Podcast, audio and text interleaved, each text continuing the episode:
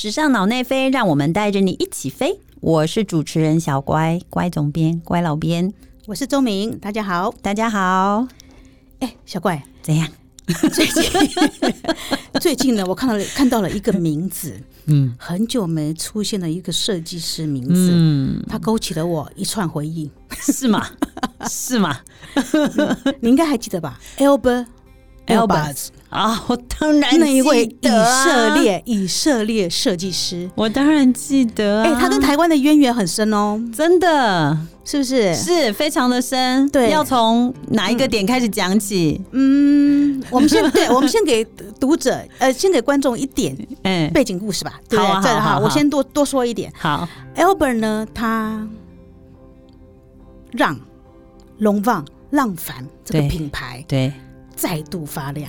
对，浪凡这个牌子呢，其实是一个法国的，也是经典的时装品牌，最古老的品牌。对，我们要先从它的历史讲一点，还是我们先讲它跟台湾的关系？好，先讲这个，你知道故事实在太多了，真的故事实在太好。你先。对，它跟台湾很大的关系，是因为它的老板，也就是浪凡的老板，对，当时是。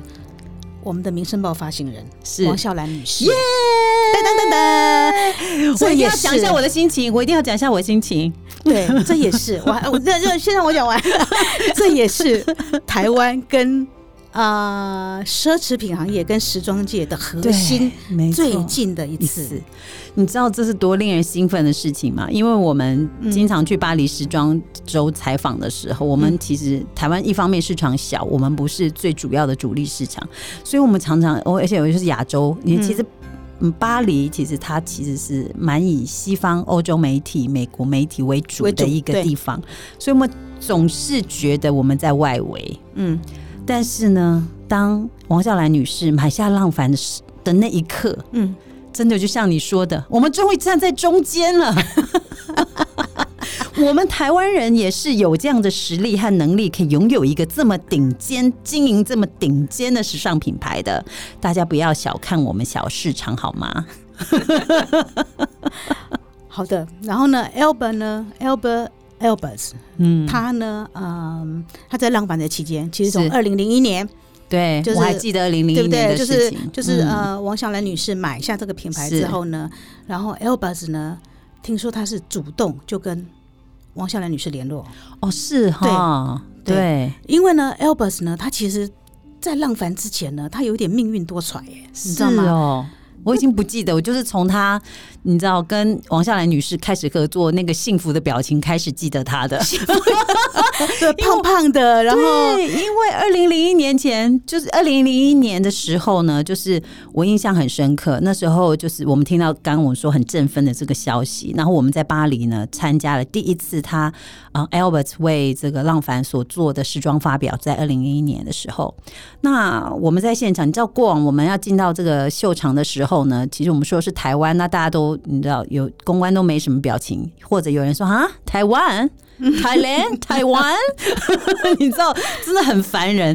但是呢，当时我们说我们是台湾来的媒体的时候，你知道，那就是老板的家乡的，对，所以我们那种得到的那个重视和待遇是不一样的，所以我们是。然后那一刻突然真的觉得我们就站在中间了，对。那还很有印象的是那一次的巴黎时装发表之后没有多久，大概事隔1-2个月，那王孝兰女士很快的就把在巴黎发表的这一个 collection 搬到上海去重现，然后在上海办了一个时装发表。那我还印象非常深刻，除了那一次的时候，Albert 也一起去了，跟王孝兰女士也一起去了，所以我们当然在那一次的有机会也跟她做了采访。那 Albert 呢，就在当时就是一个你知道幸福的胖胖的孩子，然后他跟王孝兰女士之间的互动，我们都看在眼里，就像情同母子，就非常彼此非常的欣赏。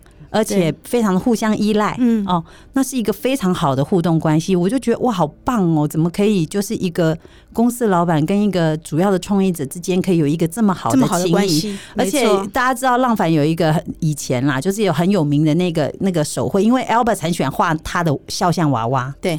然后那一次我们去采访的时候，其实我还没有开始把肖像娃娃变成这个品牌的这个运用的这个手法经典之一呢，那时候他就在我们签名的本本上面，就是然后你会仿说设计师都会很想要他签个名嘛，他就在他签名旁边就画了一个那个笑脸，我觉得哇好可爱。后来他还把王夏兰女士画进去，对，就变成一个那个插画图案，对，很可爱。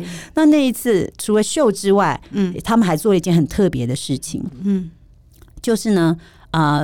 我不知道，好像是王夏兰女士的人脉的关系的安排，还是怎么样。反正总之，那次 Albert 除了去执行那场时装秀之外，他还特别到东华大学去、跟学生哦，服装设计系的学生面对面哦，然后做一个这个现场直接的演讲和互动。我那时候因为我也是学服装设计，你知道我坐在台下的时候，我就。你知道有多感慨又多羡慕、啊、对，在学生阶段就有机会能够跟在巴黎工作的而且是一个这么重要的品牌的设计总监、直接面对面，然后沟通观念和想法，多么难啊！啊，真的，我真的觉得那时候真心觉得学生好幸福，很幸福， 对， 对、啊，没错。那所以那一次我觉得。那一次我们跟 Albert 的互动，我们就觉得他是一个亲和力很足的人。对，好，那我也后来当然，我就是那次采访之后，我们看到他陆陆续续开始在一些欧洲的媒体上面就有开始曝光，所以我就觉得其实他是一个对媒体的部分的互动，算是在当时就是非常有亲和力的，非常有亲和力啊！而且媒体也非常喜欢他。对，对啊，对是。然后呢，对我们讲回来就是。这一集要谈的关于这个龙旺哦，其实这是巴黎最早的时装屋，但是呢，它其实在2001年嘛，王夏兰女士买了它之后呢，然后 Albert 他这位设计师主动推荐自己来开始跟他合作，他一直到2015年，其实这15年间呢，是他和王夏兰女士携手把这个品牌。打造出惊人的声量、啊，再度伟大、真的是发光发亮，很不容易。对，然后呢，那当然到就说大概的，我们先讲一下简史哈，就是然后呢，2015年，但离开的时候，但是你知道吗？这种就是在2015年的时候呢 ，Albert 被 fire 了。其实这个事情也那时候让整个的媒体界大家都吓呆了，对，觉得怎么可能这样子？对。然后一直到我们先快转哦，然后到2018年的时候呢，其实王夏兰把这个品牌卖了，卖给了中国一个复兴集团，那这一次为什么我们要讲这个东西呢？就是说2018年卖给复兴集团，对不对？对。就是因为然后这2年来他都没有什么消息哦，对，就龙旺没有任何讯息，没有。一直到2020年的10月吧，10月对，就等于前段时间就等于是他要展示了明年的春夏的展的时候，哎，他在上海豫园哦，就是那个古迹，上海豫园发表了一个系列新作。哎，回味2年之后，这个品牌终于有所动作，没错。然后然后在前一阵子上个月吧。Elbaz 也终于发布他的新品牌，也是等于是他离开浪凡之后5年来，他的有一个新的品牌要成立了。哦，对 ，AZ Factory，AZ Factory，AZ 对 ，AZ Factory 对。所以突然间呢，我们就来看一看，对，来看看，好像一切都要回来了。哎，好像是。但是回来的样子到底会长怎样？跟以前完全不一样了，是哈、哦欸？好像就像这次疫情一样，真的，世界整个都变了，世界整个都变了。好的，那我们先讲回来，就是对，没错。不过我有听说啦，就是这个是反正没关系啊，我有听说，就是其实要经营这个接手这个法国这种很经典的品牌，其实我听说为什么？其实这15年来，我觉得王夏兰女士也经营的，我相信她投入的也非常的辛苦。因为我据说在法国的这个、这种职场文化里面，工会的力量是很大的，所以其实在推动很多的事情上面，就是王夏兰女士也有很大的就是也常常会遇到很大的阻力，很大的问题啊。 对啊，所以有时候就是真的不是像我们想象中那么简单，说啊你就设计，然后另外设计好了，生产很棒就卖就对了，就是不是像这么单纯的事情，真的一点都不容易。我觉得你讲到这个让我想到说，其实2016年的时候我有机会采访翁孝兰女士嘛，嗯，然后你看2016年的时候正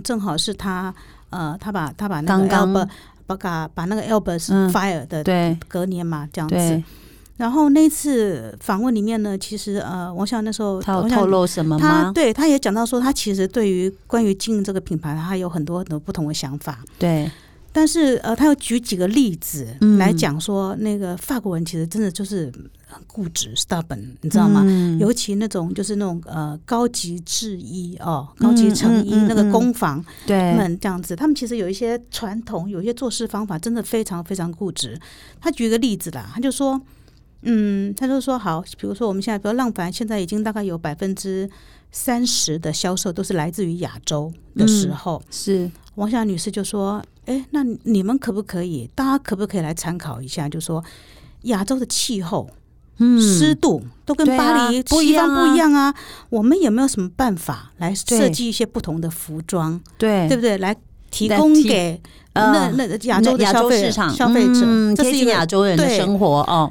这样想很正常吧，其实对啊，没错吧，非常正确啊。对啊，可是设计团队就没有反应嘛，你知道吗？也没有什么任何的作为出现嘛。然后呢，还有一个例子呢，是他说他已经在董事会里面说了非常多次，就是比如说。好，就像就是我们刚刚讲的，亚洲市场已经一直在成长嘛，占了1/3的销售的时候，他说：“那你可不可以设计一些鞋子适合亚洲人穿呢？”对啊，因为亚洲人的楦头不一样，脚型不同，比较宽，它不像西方人那么窄，是，对不对？对。那我想说他。他有时候，他有一次气的把脚翘到会议桌上，说：“天哪，我就是不想要穿你们的鞋子。”他说你们的鞋子穿起来太不舒服了，你知道吗？所以真的可见了，他其实在这个经营这个品牌里头哦，也是遇到很多阻力，非常是遇到非常非常多的阻碍，这样子啊，真的很不容易。所以说实在呢，就是其实后来呢，听到说他卖给复兴集团的时候，其实我都替他松一口气，是哈，对，因为确实这个就说要去经营一个这种巴黎的老牌，这种时装有这么高的历史意义的品牌地位，对。然后你还要去跟这么固执的尤其是设计团队员工来沟通，然后你一方面还有工会的压力，你还有很多的不同的这种哇，来自四面八方的压力的时候，真的是很不简单，其实真的非常非常不容易。对啊，那所以我们来看，就是我们来简单讲一下说，那中国复兴集团又是一个什么样的集团？好啊，什么样的集团？我知道他好像旗下也买了不少。对呀，买了不少。对，真的买不少。其实这几年呢，中国真的是在世界各国买东西啊，世界各地买了很多很多东西啊，这样子。然后呢，像这个复兴集团呢，复兴集团有一个最有名的买，他先买了 Club Med。哦，你知道吗？那个度假，对不对？度假怎么讲？集团啦，集团化的，集团对。休闲旅游、休闲行业的集团，先买了 Club Med 这样子。对，然后呢，那他这几年呢，其实因为复兴集团呢，他本来是开始好像做医药生意起家的。我的背景我倒不清楚。对，他好像也成立，他也是很年轻的公司，在1992年成立的，很年轻，很年轻。然后就是因为他买了 Club Med 之后呢，他就突然发现，就说，哎，中国市场现在就是一个正在就几年前蓬勃，对，几年前嘛，正在蓬勃，所以就会。产出很多的中产阶级嘛，对，所以他们开始要度假，要开始想要过上幸福的生活，对，所以他就那时候呢，就把一些他的并购的目标，集团发展的目标放在我要在那个奢侈品上面，就是精品上面发展，所以他先买了美国的一个什么 St. John， 就是比较老牌的 St. John 服装嘛，对，然后德国的好像有一个什么。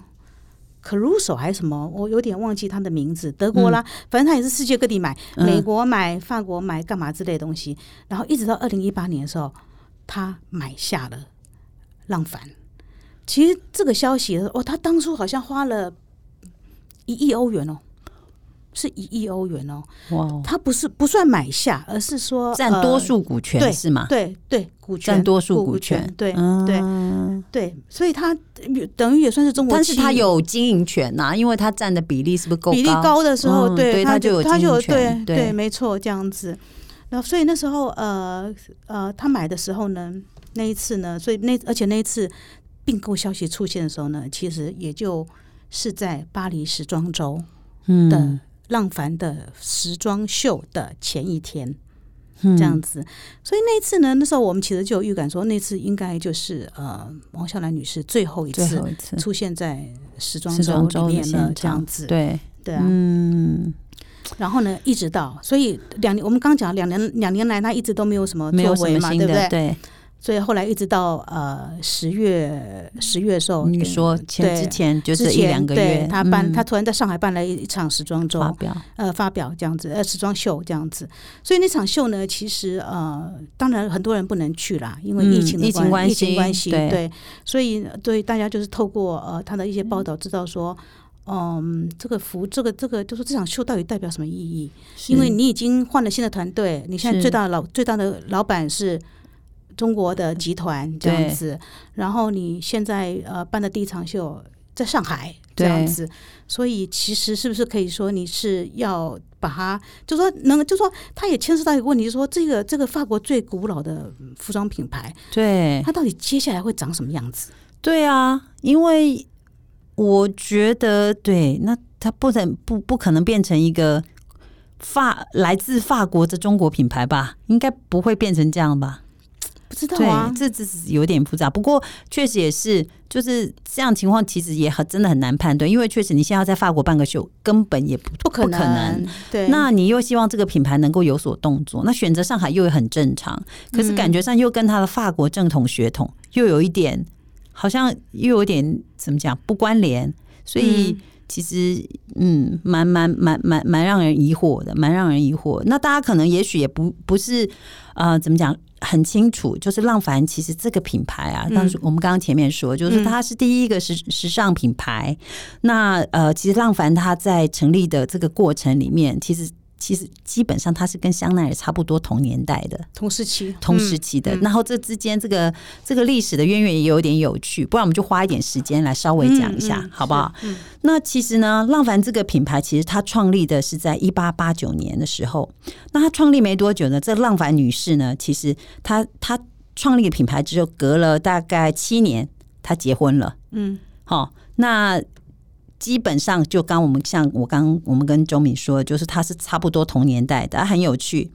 他呢开始也是做女帽，跟香奈女士一模一样，他们都从开帽子店开始的，然后从开了帽子店之后呢，才开始做服装，对。那他可是这个浪凡女士呢，她的人生跟香奈长得就完全不一样，香奈是就是。爱情很辛苦嘛，一辈子都一个人啊，一个人，对不对？他没有，我刚刚前面不是讲，他创了品牌7年以后，他结婚了，结婚了之后没多久，很幸福的就生了女儿，对对，所以呢，他其实基本上做时装呢，是因为他女儿出生的关系，他希望让女儿就打扮得很漂亮，让她拥有很漂亮的世界，很漂亮的幸福，所以他开始做女装，他跟他女儿的感情非常非常的好，所以他基本上他的品牌是从幸福为起点的。对啊，所以你看他的 logo， 对，就是一个妈妈，就是他妈妈，就是基本上妈妈跟女儿，对，就是根据一张他跟他女儿的合照所设计出来的。那浪凡呢，他也有一个很有名的浪凡蓝 Lanvin Blue， 对，对，大家都知道。那这个 Lanvin Blue 跟我们刚前几集讲的 Tiffany Blue 基本上是长得不一样的哦，它是带有一点灰的蓝，对，那。Tiffany 不是带一点绿的，比较新鲜的，像是那种反正不一样，大家有机会看到一笔就知道不一样。那他是因为就是跟女儿很好，所以开始做童装，然后从此开始声名大噪。嗯，那可是他设计服装呢，虽然跟香奈儿差不多同时期，可是他呢的思考的方向呢，跟香奈儿其实是不太一样的，因为两个其实也很有趣哈。我们刚刚在说，就是设计师的这个是他的品牌，他用他的名字创的品牌，所以他个人的想法和生命就灌注在这个品牌里面。那所以浪凡的他当时开始设计时装的时候呢，其实他的想法就不会像香奈儿那么的激烈，他想的就只是很单纯的想说，哎，怎么样让人家更舒服呢？我想要改良，所以他的想法是，他改良法国那种奢豪的那种宫廷服装，穿的让大家觉得很辛苦，因为很紧绷，所以呢，他就开始把这个过紧的这个胸衣把它解掉，然后呢。这个裙架不是很重吗？就是过那种宫廷服装，就是有一个很夸张的裙架，就很重。他就把这个裙架取消掉，可是为了要保留那个分量，他就改用轻薄的纱，一层一层的，也是一样把那个分量叠出来。所以他的手法基本上就是去很温柔的去让这个穿着的人呢降低他的负担，然后不要那么的辛苦。对，那。但是一些很可爱的很女性化的，比如说蝴蝶结啊等等，因为后来像蝴蝶结后来也变成这个浪凡的这个很经典，像特别是 Albert 的阶段，他也把它变成一个经典的 icon，对，常常重复的出现在设计里面。那他当时呢也是这样，比如他保留了那些装饰，虽然他让衣服变得轻松，但是女性该有的装饰啊，蝴蝶结啊，皱褶啊等等的，他通通把它保留下来。他只是单纯的从剪裁上面去加强那个舒适度，所以他的做法和思考方向上面基本上跟他同时期的香奈儿就完全的不同，他是一个非常温和的人。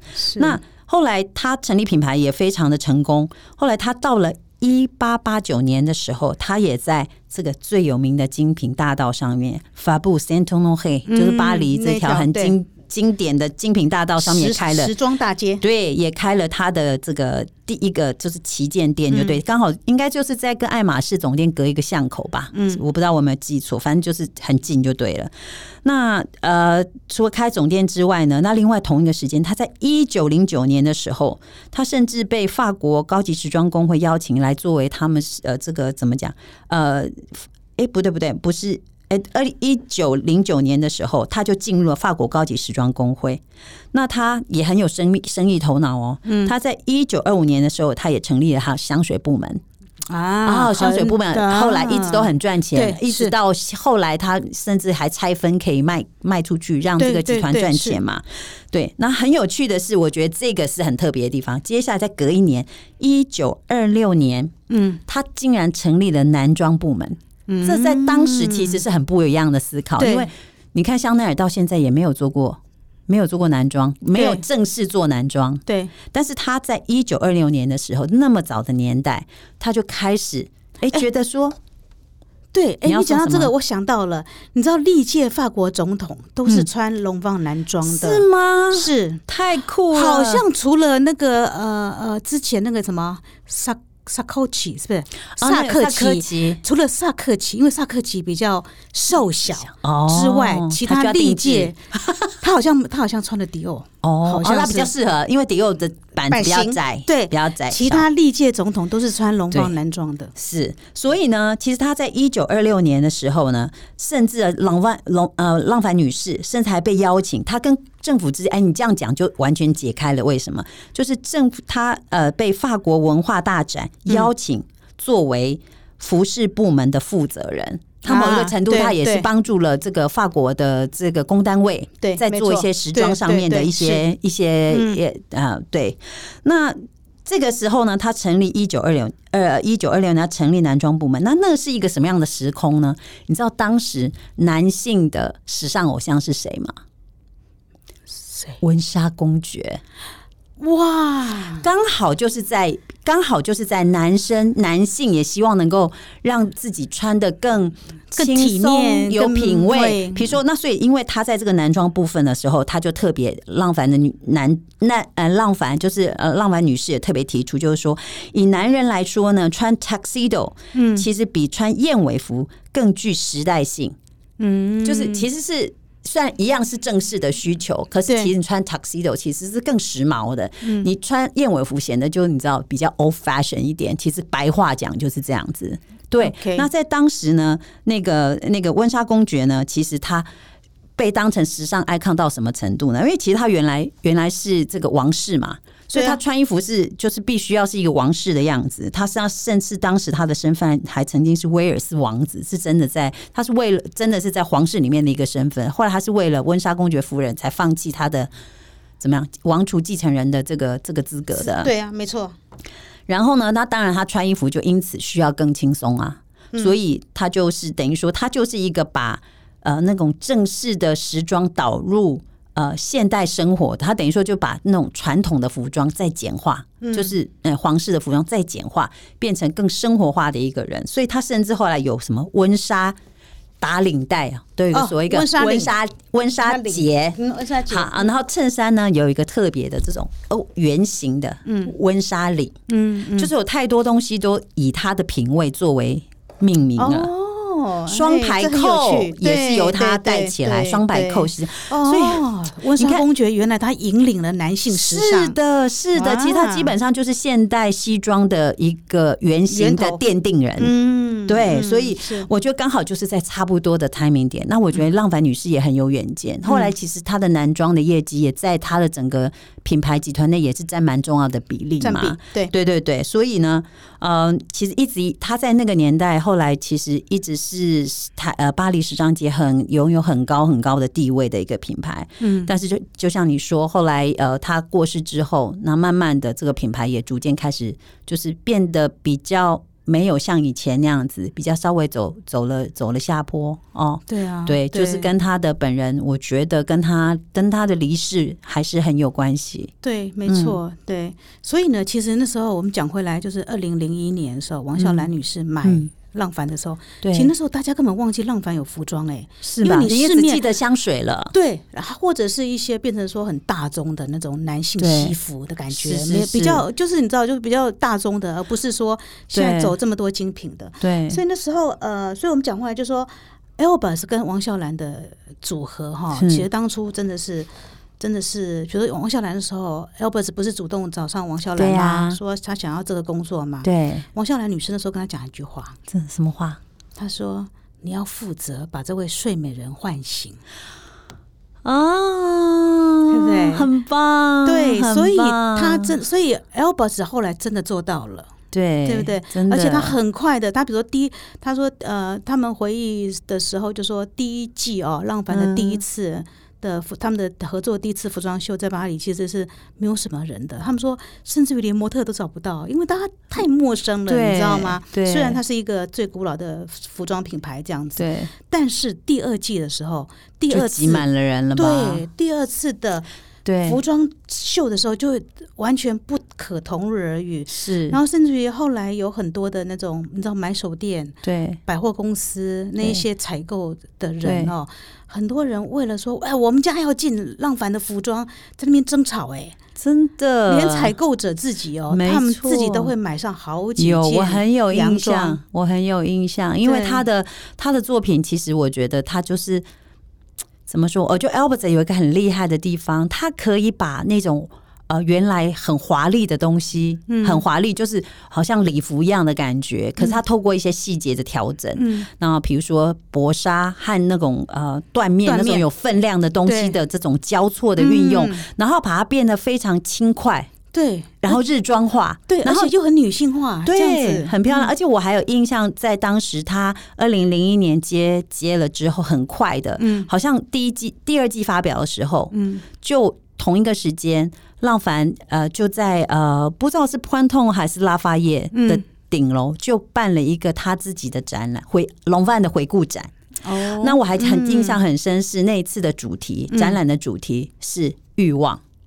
为什么讲欲望？其实讲的是女人想要变美的欲望。没有一个人对，这也就是 Albert 在第一次为浪凡接受采访的时候，他的观点，他认为没有任何一个女人会放弃变美的欲望。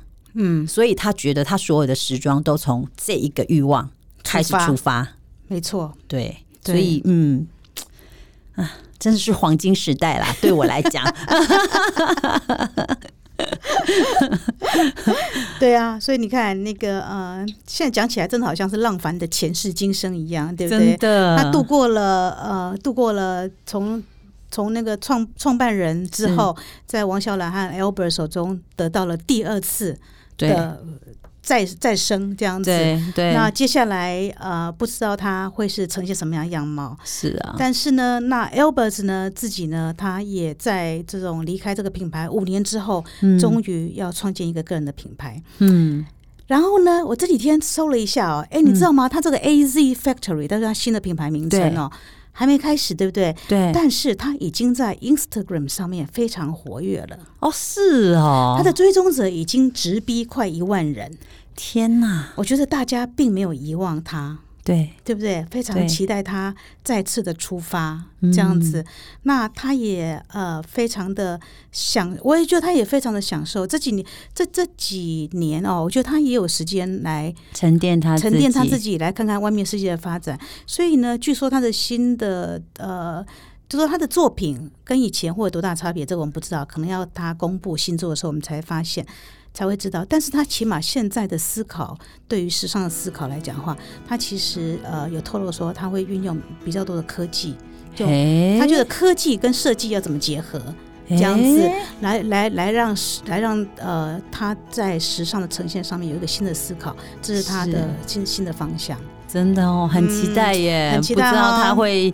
对，因为我真的也蛮难把科技跟他原来的擅长的设计风格联想在一起。对呀，蛮难的，没错啊。对，因为以往他的设计就是说，总是有一点古典的那种氛围在里面，虽然很时髦。对，然后我发现有一个记者，他写他那时候成名的设计，我觉得他写得非常好哦。真的哦？怎么说？因为你记不记得他的那个，我们刚刚讲到龙邦，他帮龙邦设计的洋装， 对不对？那些缎面，对。然后他在那个洋装的背面故意露出那个不收边，然后还有那个什么拉链，对不对？对。他觉得就是留下了一些人为的痕迹。哎，对不对？好会形容哦。对，确实哦。你想看，因为那时候，你知道那时候的时空背景，你看2001年那时候我们刚刚度过对于千禧年的恐惧，对，对不对？